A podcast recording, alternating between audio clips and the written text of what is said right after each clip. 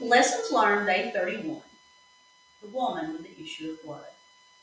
We find her miracle tucked away inside of another's. She was a desperate woman who wasn't supposed to be in the crowd that day. Her constant hemorrhaging made her ritually impure, so everything and everyone she touched was made unclean.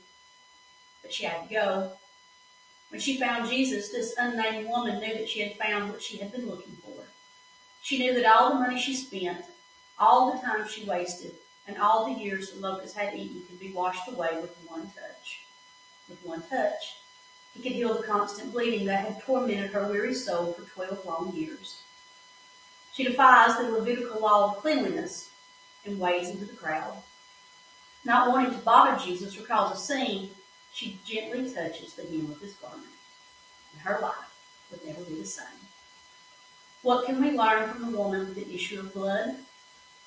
One touch is all it takes.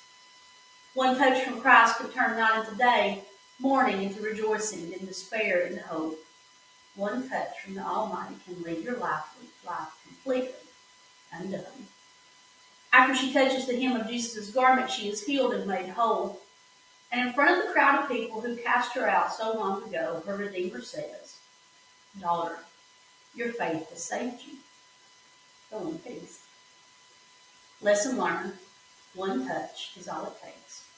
Today's reflection In an instant, God Almighty can step in and change everything. Have faith and trust that He is able and willing to do for you what He did for her. You can read this woman's story in the books of Matthew chapter 9, Mark chapter 5, and Luke chapter 8. Today's Bible verse Matthew 9, 20, 22. Then a woman who had suffered from bleeding for 12 years approached from behind and touched the end of his robe. For she said to herself, If I can just touch his robe, I will be made well. Jesus turned and saw her. Have courage, daughter, he said. Your faith has saved you. And the woman was made well from that moment. Live sin.